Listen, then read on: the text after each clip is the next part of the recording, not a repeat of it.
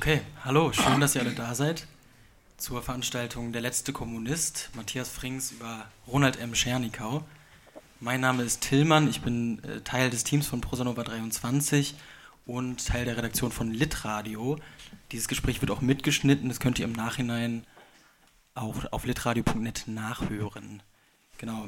Ähm, das Prosanova Festival ist ja ein Festival für junge Literatur und hat den Fokus auf junger bzw. Gegenwartsliteratur. Und trotzdem haben wir uns als Team gedacht, dass wir es sehr wichtig finden, Stimmen aus der Literaturgeschichte zu hören, die unerhört geblieben sind, die in Vergessenheit geraten sind. Und dafür wurde dieser Raum mit dem Namen Container konzipiert, wo wir genau diesen Stimmen, wo wir genau diese Stimmen hören wollen, wo wir denen eine Stimme selber geben wollen. Und eine dieser Stimmen ist Ronald M. Schernikau. Ich habe einen kleinen Ankündigungstext vorbereitet, den ich einfach vorlesen würde. Ronald M. Schernikau, kommunistischer und schwuler Schriftsteller, wurde 1960 in Magdeburg geboren. Doch schon in jungen Jahren verlässt er die DDR zusammen mit seiner Mutter und kehrt erst als Erwachsener zurück. Seine Kindheit und Jugend verbringt er in Lehrte bei Hannover. Hier engagiert er sich schon früh in der Deutschen Kommunistischen Partei und schreibt noch vor seinem Abitur sein Debüt Kleinstadtnovelle. Das Buch über ein schwules Coming-out wird hymnisch besprochen und sichert Tschernikau den Ruf eines Wunderkindes. Nach dem Abitur zieht er nach West-Berlin, studiert Philosophie und Germanistik, wird Mitglied der Sozialistischen Einheitspartei West-Berlins und taucht tief in das Nachtleben der 80er Jahre ein.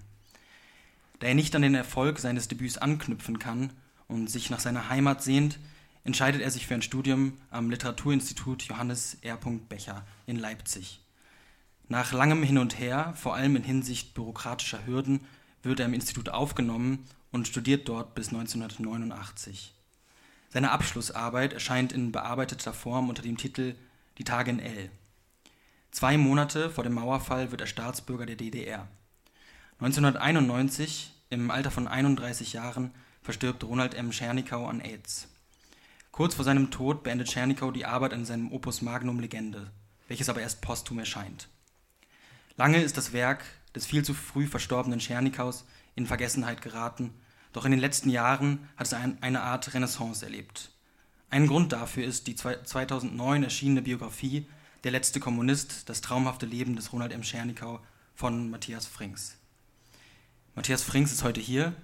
Ein Applaus bitte für Matthias Frings. Hallo. So, jetzt nicht wegen des Buches, sondern den muss man eigentlich mal sehen.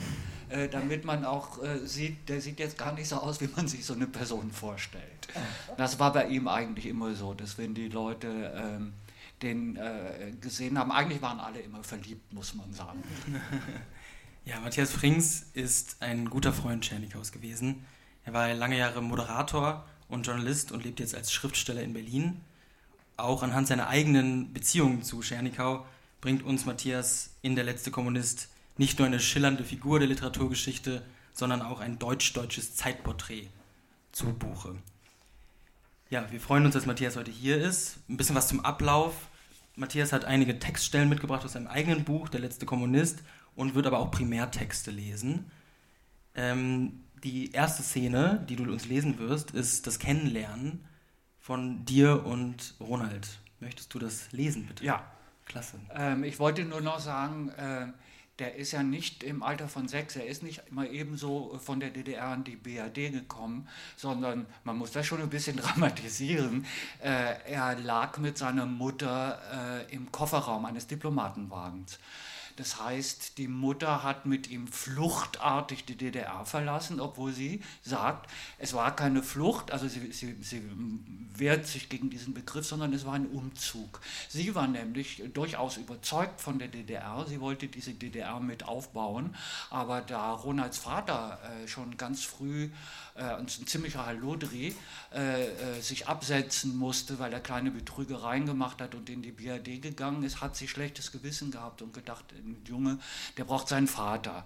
So, das heißt, auf diese Art und Weise kommt er nach Westdeutschland und hat aber immer dieses Land DDR total vermisst und hat diese Sehnsucht aufgebaut, zumal Ellen ähm, ihm dann auch, ähm, kriegte dann Sachen geschickt und ihm Bilder und Kalender und sonst was gezeigt hat.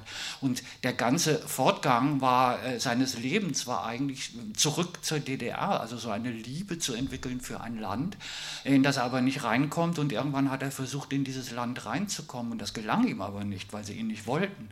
Der war natürlich suspekt äh, und ähm, der war einfach auch zu viel Hedonist und so eine unverlässliche Person. Und in dem Moment, wo er das geschafft hat, in die DDR zu kommen, kracht dieses Land, in das er sein Leben lang eigentlich wollte, zusammen und dieses Land gibt es nicht mehr. Und das, wie er dachte, politisch klügste Volk äh, erwies sich als sehr käuflich, für Bananen ausgerechnet. Das hat ihn sehr, sehr gekränkt und ähm, äh, hat ihn auch sehr, hat ihn sehr verbittert, muss man eigentlich sagen. Also das nur mal so zur Dramatik dieser Geschichte, dieses Lebens und es hat eine gewisse Form von Bildhaftigkeit. Bei der, ich muss noch sagen, bei der Stelle, die ich lese, ist einfach unser Kennenlernen.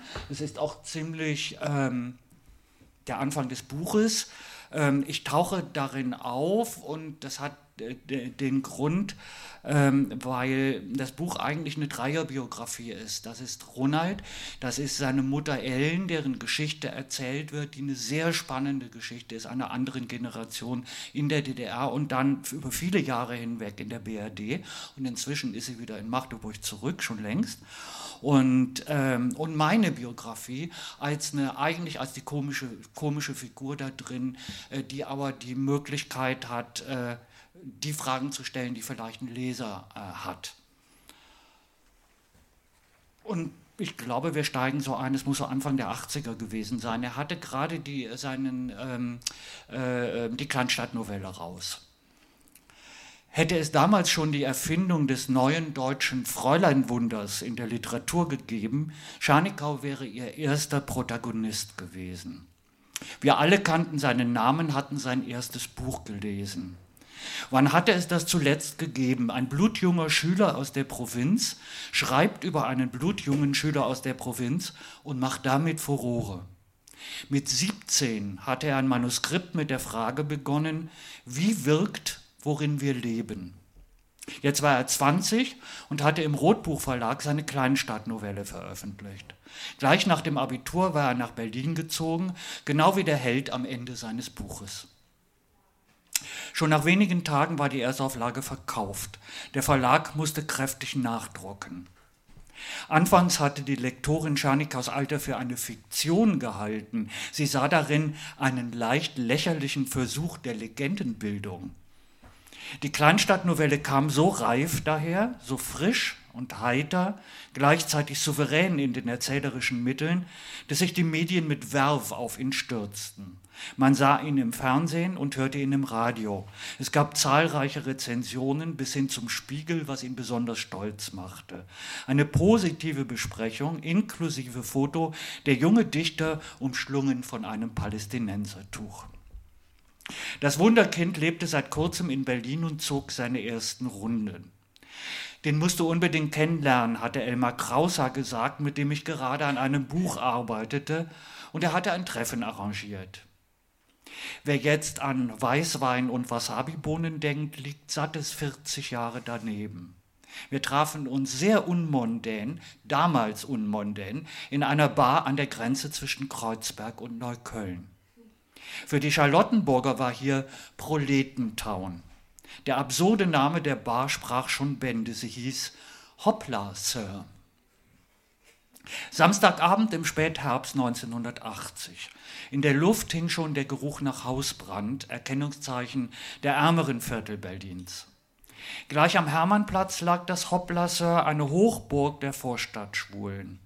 Hier war man nicht zurückhaltend, sondern deftig und laut. Scharnikau, äh, Krauser hatte uns früh bestellt. 23 Uhr war deutlich vor meiner Zeit. Profis gingen nie vor 1 Uhr nachts aus dem Haus. Aber ich war brav und pünktlich. Krauser bestellte sein übliches Wasser, ich mein Bier plus Wodka. Ich war aufgeregt. Scharnikaus Debüt hatte mich beeindruckt und ich wollte den intellektuellen Ansprüchen des jungen Erfolgsautors genügen. Eine Viertelstunde später klingelte es an der Tür. Der Barmann öffnete die kleine Sichtklappe, was es damals noch gab, und bat die beiden Neuankömmlinge herein. Scharnikau hatte seinen Freund mitgebracht, einen gut aussehenden Mitzwanziger, groß, blond, mit breiten Schultern und gelegentlichem breiten Grinsen. Scharnikau trug sein Palästinensertuch. Er war so jung. Wie er auf uns zukam, wirkte er gleichermaßen fragil wie selbstbewusst. Sehr groß und sehr dünn streckte er eine schmale Künstlerhand zur Begrüßung aus. Das Gesicht war wie mit feiner Kohle gezeichnet, vollkommen symmetrisch, mit prägnanten Augenbrauen, einer geraden, makellosen Nase und vollen Lippen. Darüber ein flaumiger Möchtegern-Schnäuzer, der ihm bis zu seinem frühen Tod etwas Spätpubertäres gab. Die Haut war von irischer Blässe und so transparent, dass manche Starlet dafür gemordet hätte. Aber es waren die Augen, die einen sofort in den Bann schlugen. Blaugraue, kluge Augen, sehr klar, die ohne großen Aufwand alles registrierten. Im Moment schauten sie freundlich neutral, aber ich sollte noch lernen, wie schnell dieser Blick sich verhärten konnte. Ich fürchte, ich sagte so etwas Intelligentes wie Hallo, mein Hübscher, und während ich überlegte, auszuwandern, ging ein Strahlen über sein Gesicht und er zeigte seine perfekten Zähne. Auch das noch. Tazio trifft Tonio Kröger, trifft Felix Krull. Sein Freund Thomas stellte sich mit geübter Schauspielerstimme vor, die besonders bei der Modulation der Vokale die Wiener Herkunft verriet. Er bestellte einen Weißwein und für Ronald eine Cola. Nun kam der unumgängliche Moment, worüber redet man mit einem Literaten? Im Kopf wälzte ich verzweifelt intelligente Bemerkungen zu seinem Buch, doch Ronald rettete mich vor mir selbst. Howard Carpendale, rief er und gestikulierte begeistert Richtung Discjockey. Du magst Howard Carpendale? Kennst du von ihm Johannesburg, frühes Lied gegen die Apartheid, ganz im Ernst? Hast du das auf Platte? Das muss ich unbedingt hören, ja? Und was ist mit Die Rose von Chile von Chris Dirk? Kennst du dieses Meisterwerk des politischen Liedes? Krauser schaltete sich ein. Im heimischen Nordhessen hatte er oft heimlich DDR-Fernsehen geschaut, besonders die Schlagersendungen, und schon entspann sich eine Diskussion über Gabi Rückert und Uschi Brüning. Die Single Unsere LPG hat 100 Gänse über Frank Schöbel und Aurora La Casa. Ja, werde ich aufgeklärt, das sei der künstlichste Echtname der Welt und die Dame Tochter eines spanischen Widerstandskämpfers. Ah ja. So also lief ein Gespräch mit einem bekannten Jungliteraten. Wie angenehm. Ronald lachte, schmiss den Kopf in den Nacken, gestikulierte wild, flirtete, kurz, er benahm sich wie ein Teenager, der er ja auch war. Kannst du vom Schreiben leben, wollte ich von ihm wissen. Ein echtes Drama. Berühmter Dichter muss sich als Gouvernante verdingen. Ronald hütete Kinder und ich fragte mich, wer hier wohl auf wen aufpasste. Durch das Kellnern und unseren Vorschuss beim, beim Rowold Verlag war ich ausnahmsweise nicht knapp bei Kasse und schmiss eine Runde. Ronald prostete mir zu und erst dabei fiel mir der kleine Lenin-Sticker an seinem Hemd auf. Ich hob mein Glas. Na dann auf den Genossen Lenin. Ich arbeite gerade an einem Gedicht über Lenin und meinen Freund Thomas. Mich hat das ungeheuer irritiert, dass ich den Thomas liebe, dass ich fähig bin, jemanden zu lieben. Ich habe mir überlegt, wie das kommt, warum ich auf die gleichen Strukturen reagiere wie der Rest der Welt. Und dann habe ich mir vorgenommen, in wenigen Zeilen auszudrücken, was das ist. Krauser war skeptisch. Wie kriegst du Lenin und Thomas zusammen? Sowas lässt sich doch nicht wirklich leben. Das ist wie Milva mit ihrer Kommunistennähe und ihren Brechtliedern und dann das Sentimentale auf den Flügeln bunter Träume. Diese beiden Seiten sehe ich auch bei mir und ich will sie auch. War bei deinem Buch nicht zu übersehen, dass du zu dieser Fraktion gehörst, sagte ich und tippte Lenin an die Blechstirn. Ronald ballte die Faust. Schlimmer noch, seit kurzem Mitglied der Sozialistischen Einheitspartei Westberlin. Nichts für mich, erklärte ich. Ich bin einer der wenigen, die wirklich aus einer Arbeiterfamilie kommt und ich sag dir eines, da vergeht dir jede Proletarierromantik. Im Gegensatz zu den Salonkommunisten weiß ich nämlich, wovon ich rede. Ronald lächelte nachsichtig. Immerhin bist du jetzt über die Klassenfrage im Bilde. Dann machte er die Geste, die wir noch so oft bei ihm sehen würden. Mit der rechten Hand warf er sein langes Haar über die Schulter. Das Kinn gereckt, ein selbstironisches Lächeln um die Mundwinkel. Die Welt des Ronald Czernikau war immer Möglichkeit. Sein Blick ging in die Zukunft. Hier will einer etwas. Persönlich, beruflich, politisch, sexuell. Niemand wird ihn aufhalten können. Nicht einmal die Realität. Dann schaute er mich gespielt kokett an und sagte, na Schätzchen, und was machen wir denn noch heute Abend so? Vielen Dank, Matthias, für die erste Lesung.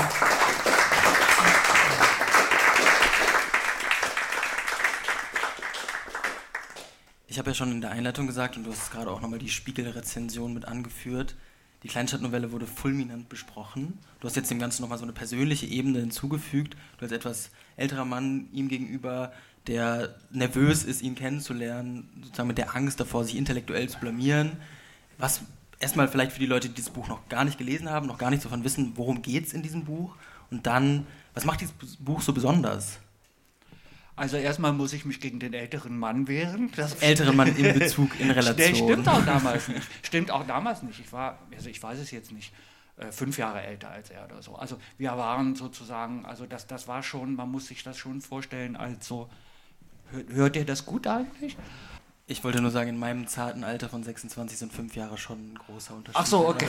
okay. In meinem zarten Alter von 70 schon mal gar nicht mehr. Ja. Fünf Jahre, pf, mehr oder weniger, pf, sowas. Äh, die Kleinstadtnovelle hat eigentlich etwas getan, was damals ähm, was damals unerhört war. Einerseits hat es über einen jungen Mann gesprochen, der nicht unbedingt mit seiner Geschlechterrolle, mit sein, also mit Gender würde man heute sagen, äh, einverstanden war. Und der thematisiert das auch in dem, in dem Buch. Da ist er äh, um Jahrzehnte eigentlich seiner Zeit voraus, weil er über einen jungen Mann schreibt, der äh, sich diesen ganzen Männlichkeitsritualen verweigert. Das ist das eine. Und zum anderen ist dieser junge Mann jemand, der darauf besteht, besteht, ähm, politisch zu denken und politisch zu handeln und damit in ähm, Konflikt kommt mit seiner Umgebung, also sprich mit dem Gymnasium, auf das er geht zu der Zeit. Äh, und er tut etwas, was dann 20 Jahre später dazu geführt hat, dass eigentlich keiner mehr ihn veröffentlichen wollte. Er verschränkt Sexuelles und Politisches im Grunde genommen. Also er, er macht eine Engführung dieser beiden Themen von Sexualität und politischem Anspruch. 20 Jahre später war das total außer der Mode gefallen und dann galt das als erbä, sowas macht man ja nicht mehr. Aber zu der Zeit, wo er das gemacht hat, ähm, war das ähm, interessant zusammen mit dem Gender-Aspekt. Aber was natürlich vor allen Dingen äh, das Besondere an dem Buch war, war äh, der Stil, die Form. Das hatte etwas ganz Heiteres. Und die deutsche Literatur, das muss ich euch nicht sagen, ist nicht gerade für Heiterkeit äh, berühmt oder Charme oder so etwas. Und das hatte er. Und trotzdem, ähm, zwar sehr ausgefeilt, er hatte, ähm, ich glaube, das hat er leider später nicht mehr so gemacht, sieben, bestimmt sieben Bearbeitungen des Buches gemacht.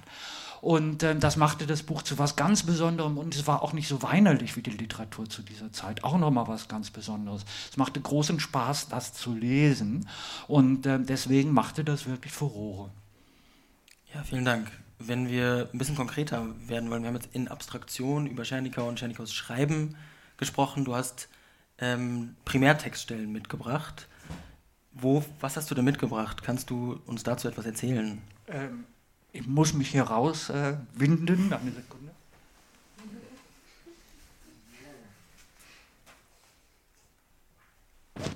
Das hat ein bisschen was von Schlangentanz. Ähm, das ist es, das ist sogar das originale Buch, äh, Die Tage in L.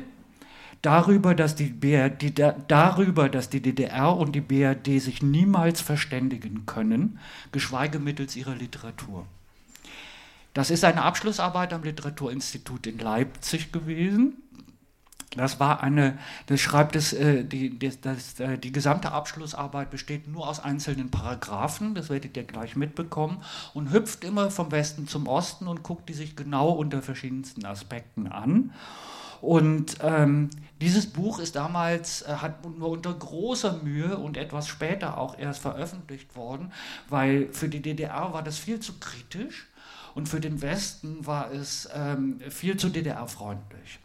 Das heißt, äh, er, er, er, hing da genau in einer Ecke, wo er nicht rauskam. Und dann sind wir auf die Idee gekommen, irgendwann, versuch doch mal, konkret hat doch so einen kleinen Literaturverlag, versuch es doch mal da. Und da ist es dann immerhin äh, rausgekommen. Ich habe einfach ein paar nur damit ihr mal äh, Czernikausche äh, Diktion hört, ein paar, ähm, ach Quatsch, muss ja. So, im Jahr 1986, am 22. September, dem Tag des heiligen Mauritius, Ronald M. Scharnikau, betrat ich die Deutsche Demokratische Republik. Ich war fast auf den Monat genau 20 Jahre im Westen gewesen. Ich war 26 Jahre alt. Ich schleppte die drei schwersten Koffer in den Raum, wo die Grenze ist. Die Genossin sah auf mein Papier und sagte, da studieren Sie also jetzt bei uns. Und ich war da. Der Zug nach Leipzig kam aus Binz. Die Leute im Abteil lasen Westbücher. Ich Binz wollte ich immer rufen. Ein DDR-Bürger, der einen Westberliner spielt, der einen DDR-Bürger spielt. Aber ich hielt mich tapfer zurück. Kunst kann nichts. Kunst hat keine Mitteilung. Nichts hat Mitteilung. Es gibt keine Mitteilung. Ich muss es Ihnen endlich allen sagen. Die Wahrheit. Wenn es irgendwo schlimm ist, muss man darüber berichten. Warum aber, über etwas, warum aber über etwas berichten, das bloß schlimm ist? Der Effekt ist Traurigkeit und Öde. Jemand betritt ein neues Land und möchte Mitteilung geben von dem, aus dem er kommt. Was wird er sprechen? Er wird vor allen Dingen viel sprechen. Das ist der Opener des Buches. Ich interessiere mich in Wirklichkeit gar nicht für Politik. Politik ist auch kein Gegenstand für Kunst. Politik ist Wiederholung und Steppe. Aber durch die Öde hindurch, durch die Wiederholung der Wiederholung hindurch, durch den Ekel hindurch, revolutionäre Kunst, sie ist es, die mich am meisten fasziniert.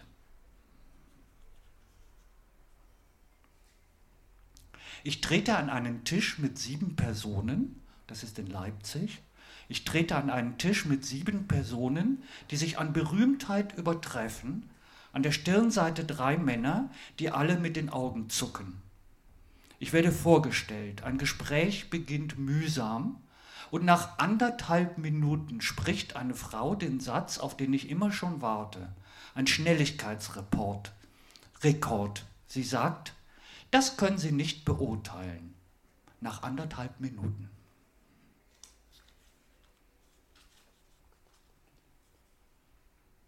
Man kann ja zu niemandem darüber reden. Aber natürlich ist die Welt nur in Privilegien erträglich. Ich brauche richtige, ungerechte Ausnahmeregelungen. Nur für mich.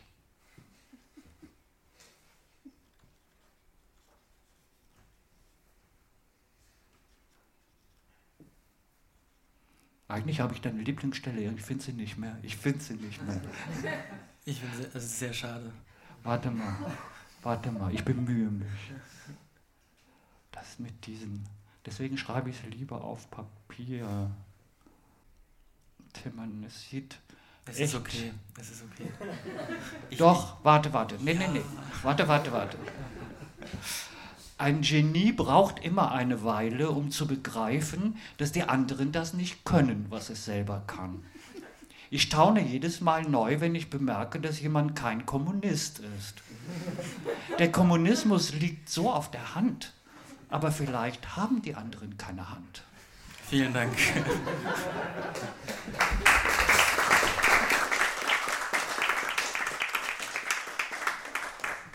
Letzten? Ein letzten. Ach ja, das ist, das ist eine Stelle, äh, da weiß man dann auch, warum ähm, das Buch niemand, also diesen Text niemand in der DDR äh, veröffentlichen wollte. Es ist ja erstaunlich, wie schwer es ist, ein Tabu zu durchbrechen. Nicht nur darf der Gegenstand des Tabus nicht erwähnt werden, auch dass da ein Tabu ist, ist Tabu. Im Jugendradio DT64 gibt es die Reihe Antwort sofort. Ein Experte für Außenpolitik beantwortet live auf dem Sender, Sender Telefonfragen der Hörer. Ich hatte nie einen Anrufer gehört, der die Sprachregelungen des DDR-Radios auch nur andeutungsweise verletzt hätte. Am 10. Januar 1989 ist es soweit. Ein junger Mann stellt eine Frage. Er stellt die Frage ganz besorgt, ganz dringlich. Er will wirklich eine Antwort. Er fragt, warum erfahren wir immer nur über die Westmedien, wenn Leute in Berlin in, in, in der BRD-Botschaft sitzen, die rüber wollen? Warum nehmen wir nicht selber dazu Stellung? Spätestens jetzt halten natürlich sämtliche Hörer den Atem an. Jede Sekunde bete ich, dass sie nicht so dumm sein mögen und den Jungen einfach abdrehen. Sie tun es nicht. Und die Frau, die antworten soll, es ist Christa Schaffmann von der Neuen Berliner Illustrierten, die Frau bleibt, das tut sie richtig, ganz ruhig. Immerhin ist dies ein unerhörter Vorgang und bevor dann allerdings schnell und erleichtert Musik kommt, viel Musik, sagt sie einen Satz. Sie sagt, es hat der Atmosphäre zwischen den beiden deutschen Staaten nie gut getan, wenn solche Dinge aufgebauscht wurden. Und ich bin sehr froh, dass wir über so etwas nicht berichten. Leute, das könnt ihr nicht machen. Ihr könnt doch nicht 17 Millionen DDR-Bürgern erzählen, dass es richtig ist, über existenzielle Angelegenheiten zu schweigen. Das geht nicht. Das ist idiotisch. Warum begreift ihr das nicht? Vielen Dank.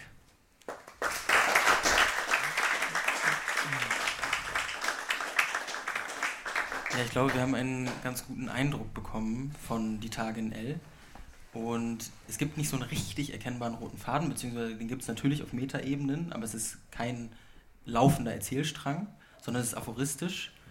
Du hast vorhin gesagt, es ist kein Buch, was man einfach so weglesen kann. Wie hast du das denn, als du das das erste Mal gelesen hast, wie hast du es gelesen und was würdest du für Tipps geben für Leute, die das noch gar nicht lesen und lesen wollen? Meinst du die Tage in L? Genau. Ja. Also die Tage in L habe ich in einem Rutsch gelesen. Das hat er mir geschickt, das Manuskript. Das lässt sich sehr gut lesen. Ich finde, also der beste Einsteiger ist die Kleinstadtnovelle, weil das hat man nach zwei Stunden, das ist auch ein schmales Ding. Und das hat man, da hört man nicht mehr auf, wenn man angefangen hat. Die Tage in L ist halt sehr bekömmlich, diese, diese, diese, kleinen, äh, äh diese, diese kleinen Abschnitte, die er da beschreibt. Äh, heutzutage werden viele Personen nicht mehr bekannt sein, also da muss man jetzt mal googeln. Damals kannte man die oder jedenfalls in der DDR kannte man die. Ähm, das lässt sich auch relativ gut lesen. Aber die Tage in L, und das ist das letzte Buch, was er geschrieben und zusammengestellt hat, das ist ein richtiger fetter Klopper, aber da kommst ich, du wahrscheinlich. Ich glaube, wir haben, wir haben, du hast jetzt schon wieder die Tage in L gesagt, ich glaube, wir äh, äh, die, Legende. die Legende. Genau. Ja, die Legende. Ja, ja. Ähm, dann erstmal nochmal zu Die Tage in L, beziehungsweise auch die Kleinstadtnovelle, beziehungsweise generell stilmitteltechnisch, typografisch. Äh, Schernikau schreibt, und das können jetzt die Zuhörenden erstmal nicht, oder haben das ja nicht vor Augen, nur mit Kleinbuchstaben. Das ist ein typisches Stilmittel der Avantgarde, aber auch in Deutschland bekannt geworden durch die Rote Armee-Fraktion. Jetzt so provokante Frage, gibt es da irgendeine Connection? Weißt du da irgendwas drüber? Ist es sozusagen eher die Perspektive auf so avantgardistische Stilmitteltechnik oder gibt es einen direkten Bezug zu radikal linker Struktur? Also mit der RAF hat es mal gar nichts zu tun, weil ähm, die RAF war für ihn unpolitisch. Ronald war ja, und das war ja das Erstaunliche, er war ein Partei, nicht nur ein Kommunist, er war ein Parteikommunist. Also er hat wirklich daran geglaubt, dass man, und das war für ihn konstituierend, man muss die Dinge wirklich tun und einfach nur ein flamboyanter Kommunist für sich zu sein, das reichte ihm nicht, sondern man musste da wirklich hin. Deswegen habe ich auch diesen, diesen Absatz genommen, wo er über die Öde schreibt. Also er hat, äh, er hat äh, Persiflagen geschrieben auf Sitzungen äh, seiner Partei Parteisitzungen, er hat die gehasst. Äh, er hat sich lustig gemacht, er hat gesagt, die sind, du kannst dir überhaupt nicht vorstellen, wie blöd die sind und wie versoffen sie sind und sonst was. Aber er wollte dahin. Also er hat gesagt, man, es reicht nicht zu quatschen, man muss etwas tun. Du musst in die Wohngruppen gehen und so weiter und so fort. Also wenn er mich agitiert hat, was er nach einer Weile aufgegeben hat, offen gestanden, weil ich gehörte zu der anderen, zu der Sponti-Fraktion zu der Zeit. Und äh, das war so, das war das, was er gemacht hat. Und deswegen fand er Leute wie, wie Raff, äh, fand, er, fand er obsolet im Grunde genommen und Gewalt sowieso. Ähm, außer in El Salvador, aber das ist ein anderes Thema. Ähm, und die Kleinschreibung, das ist eine seiner Mystifikationen. Er sagte, ich schreibe klein, weil ich finde, äh, dass die Welt nicht in Hierarchien äh, geordnet sein sollte. Das ist natürlich der totale Schwachsinn. Er hat, er hat deswegen klein geschrieben, weil er so schneller tippen konnte. So, das hat er mir auch mal heimlich gesagt, aber das ließ sich halt so schön erzählen ja, gegenüber Journalisten. ähm, du hast eben schon gesagt, dass was sozusagen biografisch durchläufig ist, diese klare kommunistische Grundhaltung.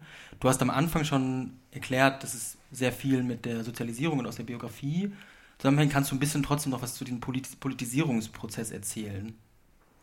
Er ist mit, ich glaube, 16, also sobald es ging, wie hieß das in Westdeutschland? Das hieß nicht junge Pioniere. Das hieß äh, sozialistische deutsche äh, Jugend, da ist er eingetreten.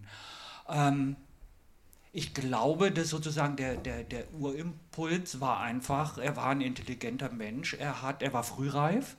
Er, hat, ähm, er war äh, ein Junge, äh, mit dem die anderen nicht so gespielt haben. Er hatte eine Mutter, die nicht verheiratet war und die deutlich links war. Das heißt, er war ziemlich isoliert und hat eigentlich seine Jugend äh, in Büchern verbracht. Und ähm, er, war, er hat einfach sehr früh gesehen, dass mit dieser Gesellschaft etwas nicht stimmt, so wie sie aufgebaut ist. Also Stichpunkt eigentlich würde ich sagen Gerechtigkeit. Das war was, was ihn, was ihn sehr beschäftigt hat. Äh, Verteilung von Reichtum und die Idiotie, die darin liegt, dass, dass ähm, sehr wenige Leute sehr viel haben und umgekehrt. Da kommt es eigentlich her. Und dann von, von seiner sozialistischen Jugend her war ihm dann immer sofort klar, sobald ich ähm, volljährig bin und in die Partei eintreten kann, will ich in die Partei eintreten. Und er ist mit seiner Mutter, nach einer Weile durfte sie das dann in die DDR und sie durften Verwandte besuchen. Und ihm hat dieses Land und die Kommunisten, die er kennenlernte, äh, also es ist heute in unserer Gesellschaft so, äh, muss man das manchmal äh, dazu sagen, es gab aufrechte Kommunisten. Es gab nicht nur Stasi in der DDR und Opfer, sondern es gab einfach intelligente Menschen, die Kommunisten waren. Und das hat ihm ungeheuer imponiert. Du hast eben schon gesagt, und ich glaube, in deinem Buch schreibst du es auch, du warst die sogenannte Sponti-Fraktion, heute würde man sagen undogmatische Linke oder emanzipatorische Linke. Und Tschernikau stabiler Kommunist. Gab es da extreme Reibungspunkte bei euch in eurer persönlichen Beziehung? Hat es mal richtig gekracht? Nee, also richtig gekracht hat es nie. Ähm, nee. Ähm, er hat am Anfang wirklich versucht, mich zu agitieren ähm, und auch gesagt, pass mal auf, das ist, äh, das ist ja alles sehr schön, das ist doch alles sehr hübsch anzusehen und so weiter. Deine Form von politischem Engagement. Meine Form von politischem Engagement war eher in der Schwulenbewegung. Ich habe da äh, viel geschrieben, also hab, äh, habe ähm, äh, Talkpanels gemacht, äh, solche, solche Geschichten. Ähm, wir haben äh, Demonstrationen vorbereitet, dann später sehr viel zu AIDS gemacht natürlich. Aber vor, vor AIDS war ihm sozusagen, das war ihm zu, äh, irgendjemand hat mal gesagt, das ist ein Orchideenfach irgendwie. Also das war ihm zu dekorativ, wenn man so will. Und er hat versucht, ähm, mich sozusagen also in die Dogmatik reinzukriegen. Das gelang nicht und das hat er, auch, hat er auch schnell gelassen. Richtig gekracht haben wir uns nicht. Wir hatten Momente von Nicht-Verstehen. Ich habe äh, seine DDR-Liebe durchaus nachvollziehen können, auch aus biografischen Gründen. Und ich wusste auch, ich habe immer gesehen, dass es ihm einfach gut geht, wenn der in Leipzig Leipzig war, er hat mal geschrieben, Leipzig war die schönste Zeit. Und das stimmt, das hat man ihm angemerkt. Der war, der war da am richtigen Platz. Was ich überhaupt nie verstanden habe, ist, als er sagte, ich will da eingebürgert werden, weil ich mich ja das ganz, ich bin da ganz verzweifelt geworden, habe gesagt, Ronald, die veröffentlichen dich nicht. Wie kannst du denn bitte in ein Land ziehen, dass du bist Schriftsteller und du bist in deiner Essenz Schriftsteller. Wie kannst du in ein Land ziehen, das dich nicht veröffentlicht?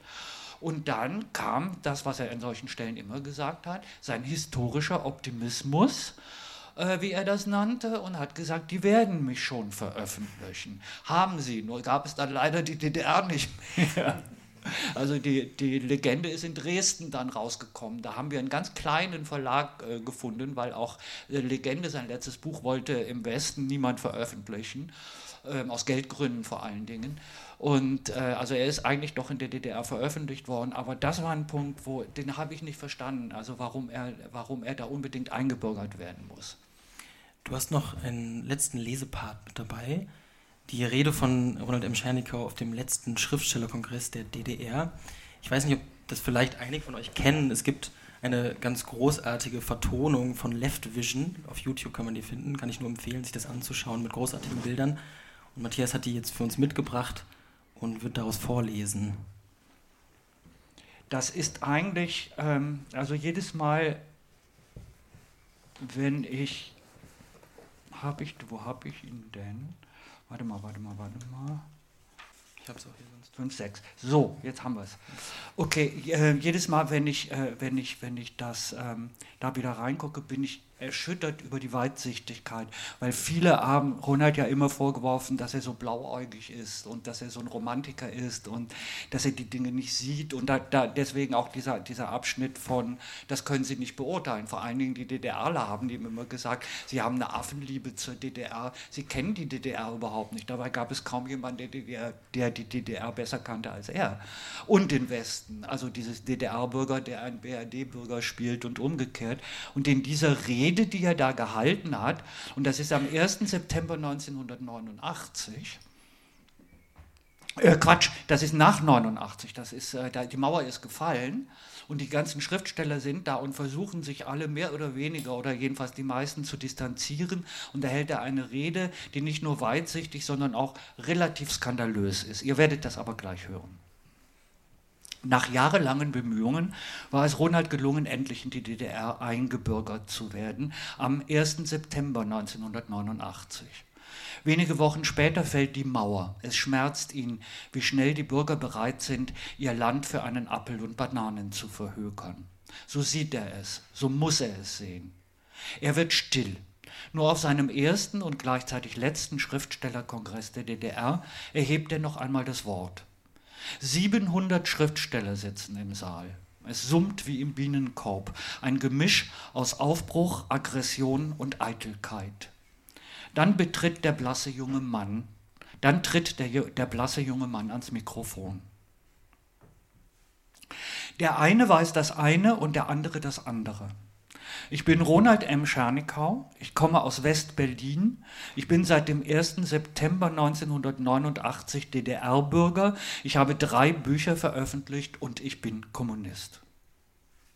Verblüffung, höhnisches Gelächter, gelangweiltes Abwinken. Doch das neue Mitglied des Schriftstellerverbandes fährt unbeeindruckt fort. Die Dummheit der Kommunisten ist kein Argument gegen den Kommunismus. Honeckers Versuch, ein guter König zu sein, so klein und mickrig er auch ausfiel, er war der Versuch zu Konsens. Das Faszinierende an dem Terror der Geistlosigkeit unter Honecker war für mich immer das deutliche Gefühl, wenn die dürften, wie sie wollten, wäre das die Versammlung der Klügsten. Nein mehr, es ist durch den Terror hindurch schon jetzt diese Versammlung.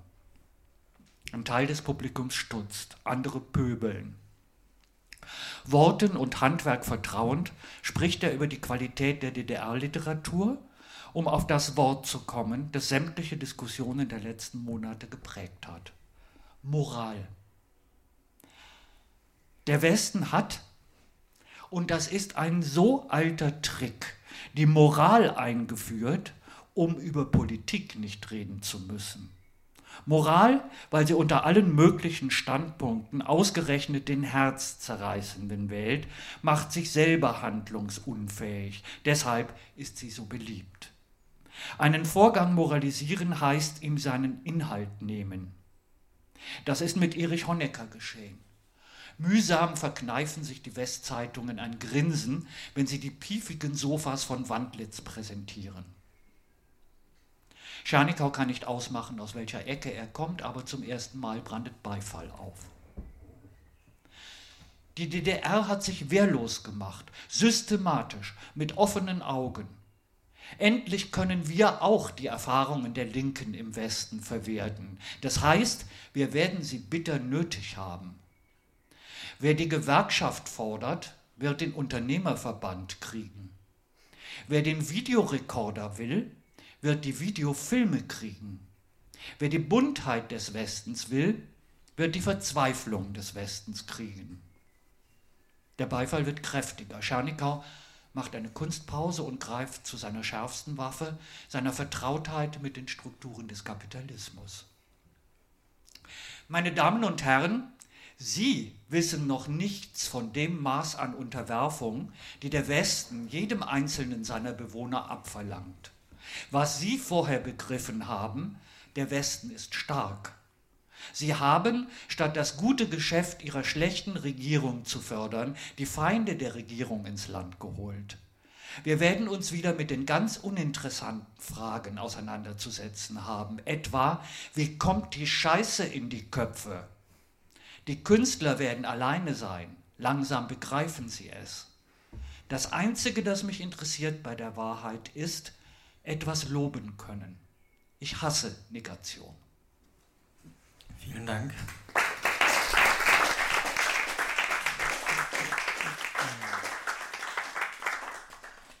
Ja, es ist eine sehr provokante Rede gewesen.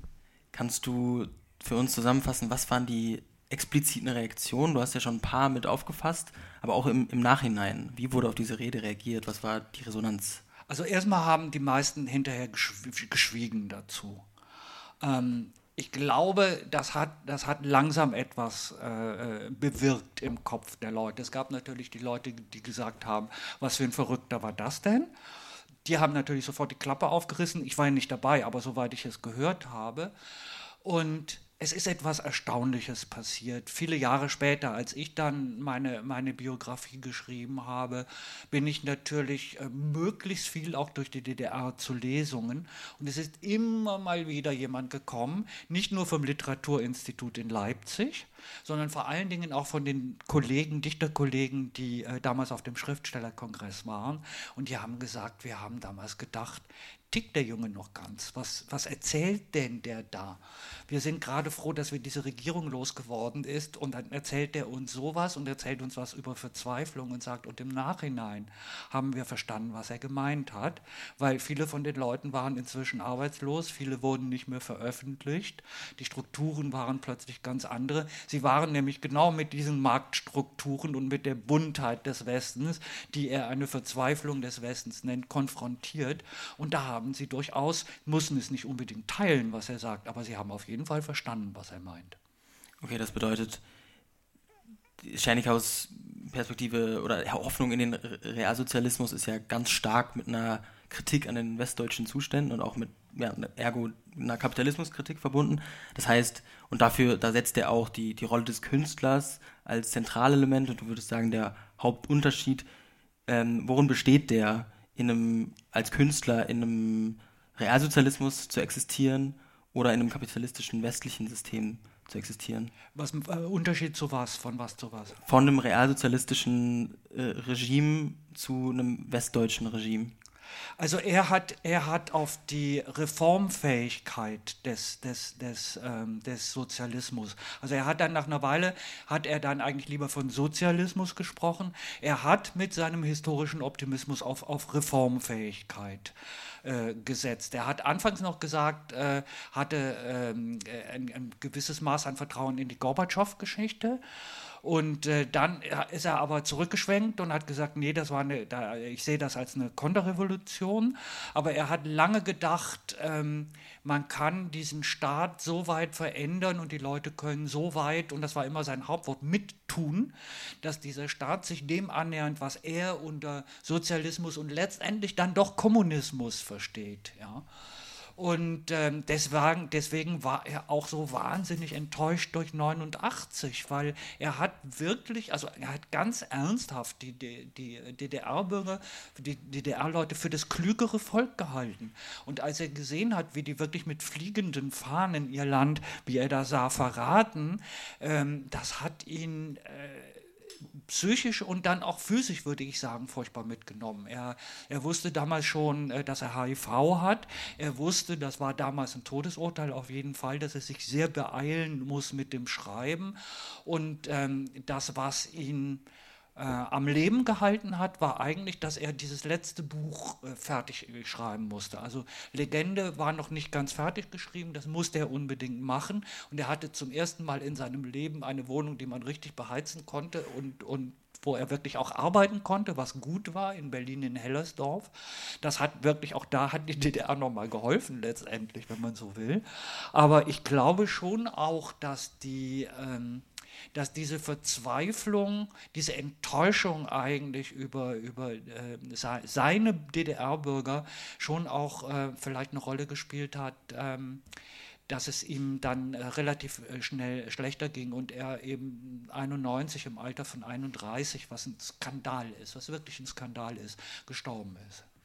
Ja, du sprichst schon das letzte Buch, die Legende, an. Es ist ein, ein mächtiges Werk. Äh, es ist sehr unzugänglich. Möchtest du ein bisschen was dazu erzählen? Ähm, pass mal auf. Also ich tue mich ja immer so schwer, die Struktur zu erklären. Mhm. Mach du das mal. Das ich finde es, ich glaube, das äh, ist mir jetzt gerade, das kann ich nicht. Siehste? Bin ich ganz ehrlich. Siehste, ist ja. nicht so einfach. Also es geht, es, a, a, a, äh, so unbescheiden wie er immer war, äh, er hat sich die Bibel als Vorbild genommen. Dann hat er eine Geschichte erfunden, die auch ein bisschen zurückgeht auf eine Story von ähm, Daniel Defoe ähm, über die Insel Laputa. Da gibt es, da gibt es eine Insel, äh, wo die politische Kaste lebt und äh, es gibt ein Land, was, was äh, beherrscht wird davon. Und das hat er ein bisschen als Vorbild genommen für Westberlin und Ostberlin dann, also nur die Insel und das, und das Land drumherum. Und, und er beschreibt es aber wirklich als eine Insel und erzählt äh, die Geschichte eines ähm, eines ähm, Pensionärs, der sehr, sehr reich ist. Und dann kommt eine Unmenge von Personen dazu. Eine wirkliche und der Unmenge. Will, der, will unbedingt, der will unbedingt etwas Gutes tun und will seinen ganzen Reichtum verschenken. Und da kommen sozusagen ähm, gesellschaftliche Strukturen rein, die er dadurch zeigen kann. Es ist aber auch gleichzeitig, äh, es gibt ein Singspiel da drin, es gibt Witze, es gibt alles das, was er bisher nicht veröffentlicht hat, hat er als Einlage da reingelegt, weil er wusste, ich werde sterben und ich werde das nicht mehr erleben, dass wenn, wenn die Sachen, die ich vorher geschrieben habe, wenn die veröffentlicht werden mal, also auch fertige Werke, ja, ähm, äh, deswegen ist, ist, ist es eben auch noch mit drin. Ähm, es treten auf, natürlich ein kommunistischer Funktionär tritt genauso auf, wie eine wichtige Rolle hat Marianne Rosenberg, für die er übrigens einen Schlagertext geschrieben hat über Ronald Reagan. Äh, also Ronald war eine allseitig äh, agierende Persönlichkeit und äh, hat, war auch dem, dem Spaß und auch dem Spaß in der Politik an der Stelle nicht abgeneigt. Also es ist ein, es ist ein maßloses Werk, fast an, also an der Grenze zur Unlesbarkeit, muss man wirklich sagen. Wir haben kurz vorher darüber gesprochen, ich habe es immer wie ein Ging genommen. Also ich habe es natürlich ein, zwei oder vielleicht sogar dreimal lesen müssen, äh, also ganz von vorne bis hinten. Und das Müssen stimmt dann schon, weil das ist dann schwer. Aber weiterhin habe ich es immer genommen und habe es einfach irgendwo aufgeschlagen. Und das ist meines Erachtens die beste Form, wie man das lesen kann. Weil man wird immer auf eine spannende Stelle äh, äh, treffen oder auf eine lustige Stelle oder auf eine absurde Stelle oder auf einen, wo man sich den Kopf fasst. Und dann wird man ein bisschen vor, ein bisschen zurücklesen. Und das ist für mich die perfekte Art, das Buch zu lesen. Wir haben vorhin schon darüber gesprochen, dass Tschernikau das kurz vor seinem Tod erst zu Ende stellen konnte und es erst posthum erschienen ist. Kannst du zu dieser Erscheinung posthum irgendwas erzählen? Wie ist das genau abgelaufen? Also wir haben, wir haben es natürlich äh, Verlagen angeboten. Ronald war tot, wir haben es Verlagen angeboten. Und da denkt man dann auch noch einen Moment, also so verrückt ist das ja dann schon, dass man denkt, naja, vielleicht ist das Todsein ja ein Argument. Also tote Künstler ist immer interessanter als le lebende Künstler. Aber es hat alles überhaupt nicht geholfen. Und dann haben wir gedacht, was kann man machen? Ähm, dann müssen wir selber in die Hand nehmen. Nur keiner von uns war reich dann müssen wir so eine Subskription machen. Das heißt, wir haben Leute angesprochen, angeschrieben, mit denen er, und er hat viel Kontakte mit Künstlern gepflegt, mit denen er Kontakt hatte. Dazu gehörte Elfriede Jelinek zum Beispiel ähm, die auch einen wunderschönen kleinen Text mal über, über, ähm, äh, über ihn geschrieben hat. Dazu gehörte Peter Hacks, mit dem er sich inzwischen, soweit man das mit ihrer Eminenz konnte, angefreundet hat. Es gibt übrigens einen hinreißenden Briefwechsel, der ist auch veröffentlicht zwischen Peter Hacks und Ronald Scharnikau. Das Höflichste, was ich in meinem Leben jemals äh, gelesen habe. Das ist unglaublich, auch auf dem Niveau, wo die beiden Herren sich schreiben und auch auf, das ist im Grunde genommen Spitzentanz als Literatur, wenn man so will. Also das lege ich jedem, der mal eine besondere Stilistik lesen will, lege ich dem ans Herz. Das, dann, wir haben Gott und die Welt, im Moment fällt mir gar nicht mehr ein, aber wir haben sehr, sehr breit, wie es irgendwie geht, vor allen Dingen schreibende Kollegen angesprochen und haben eine Subskription gemacht für, man musste einlegen und damals war das viel Geld, 50 Euro. Der kriegte dann, wie Tillmann das hat, das schwarze Buch. Aber wer 70 Euro bezahlt hat, der kriegte das in Rot natürlich, weil es Ronald so gefreut hätte. Dass es musste eine Ausgabe in Rot geben. Und dann haben wir einen ganz kleinen Verlag, den der Hauptsache Kalender hergestellt haben, in äh, Dresden aufgetan, Goldenbogen. Und ähm, der hat es dran gedruckt. Ich weiß gar nicht, es waren, ich glaube, auch schon so wahnsinnige 1000 Exemplare oder so, was viel zu viel ist. Nicht, dass es zu viel wäre, es, es, es unter die Menschen zu bringen. Äh, aber es war schon wirtschaftlich damals Wahnsinn. Und dann ist es natürlich auch, Ronald hat es nie ohne großes Drama gemacht, A Drama Queen. Ähm, ist natürlich die Hälfte der Auflage bei dem großen Hochwasser in Dresden im Wasser verschwunden. Das kam dann auch noch dazu. Und dann hat es jetzt, äh, war, das war letztes Jahr der Verbrecherverlag, ne, dass die Legende rauskam, hat sich dann irgendwann entschlossen, ähm, sowieso das Gesamtwert von ihm zu machen und haben dann auch äh, die Tage in L, äh, die Legende, unter anderem äh, äh auch nochmal aufge, aufgelegt äh, mit, einem, mit einem Apparat hinten dran sogar nochmal, mit, mit unglaublich vielen Verweisen. Also da habe ich auch gestaunt, äh, was er da noch alles mit intendiert hat und so weiter. Ähm, was würdest du Leuten raten, die Lust haben, sich intensiver mit Czernika auseinanderzusetzen? Es gibt diese drei Bücher, die kann man lesen. Gibt es noch weiteres Material? Ich weiß es gar nicht. Gibt es weiteres Material? Es gibt eine sehr gute Website. ja, die aber sehr lange nicht mehr gepflegt wird. ich finde es sehr, ich finde es sehr gut. Das, also das ist so retro. Man findet sehr viel und es ist sehr spannend, sich da durchzuklicken. Ich kann es nur wärmstens empfehlen, auf jeden Fall. Ja, aber äh, ich verstehe es gar nicht, man muss mich mal hinterklemmen. Ich habe Ellen gefragt, also seine, seine Mutter, äh, gefragt und die wollte sich auch dahinter klemmen. Also die, die hat natürlich kein Internet, wie sie sagt. Ähm, aber da müssen wir uns mal drum kümmern irgendwie. Und Ellen äh, hat gesagt, ich soll schöne Grüße sagen. Wir sind äh, in, im, äh, im, im, engen Kontakt. Wir haben also versuchen das aufrechtzuerhalten. Und sie hat, sie ist äh, inzwischen 86, ist viel getingelt mit dem Buch, auch was ich auch toll finde. Und hat viel von ihrem Sohn gelesen und versucht einfach auch den am Leben zu halten. Es gibt so ein paar linke Autoren, die mir zum Beispiel einfallen, zum Beispiel Christian Geisler oder auch ähm, Gisela Elsner, wo es so Gesellschaften gibt. Du hast im Vorgespräch gesagt, dass du der 20. Todestag ist jetzt verstrichen und es wäre so ein Anliegen gewesen, wo man etwas machen hätte können, was nicht so richtig passiert ist. Gibt es Planungen, sowas wie zum Beispiel eine Gesellschaft zu gründen oder ähnliche Dinge? Nee, das ist wie die Organisation des heutigen Tages eine sehr gute Idee von dir, Tillmann. Aber wirklich ernsthaft, äh, ich glaube, das gibt es nicht, aber ähm, ja, es ist eine gute Idee. Dann bleiben wir doch mal in Kontakt. Sehr gut. Ich wäre fertig mit meinen Fragen. Hast du noch irgendwas loszuwerden? Nee, ich muss nur sagen, ich habe gedacht, dass keiner kommt, äh, weil den kennt doch gar keiner. Und äh, das hat mich sehr gefreut, dass ihr äh, so zahlreich erschienen seid und so aufmerksam wart. Vielen Dank.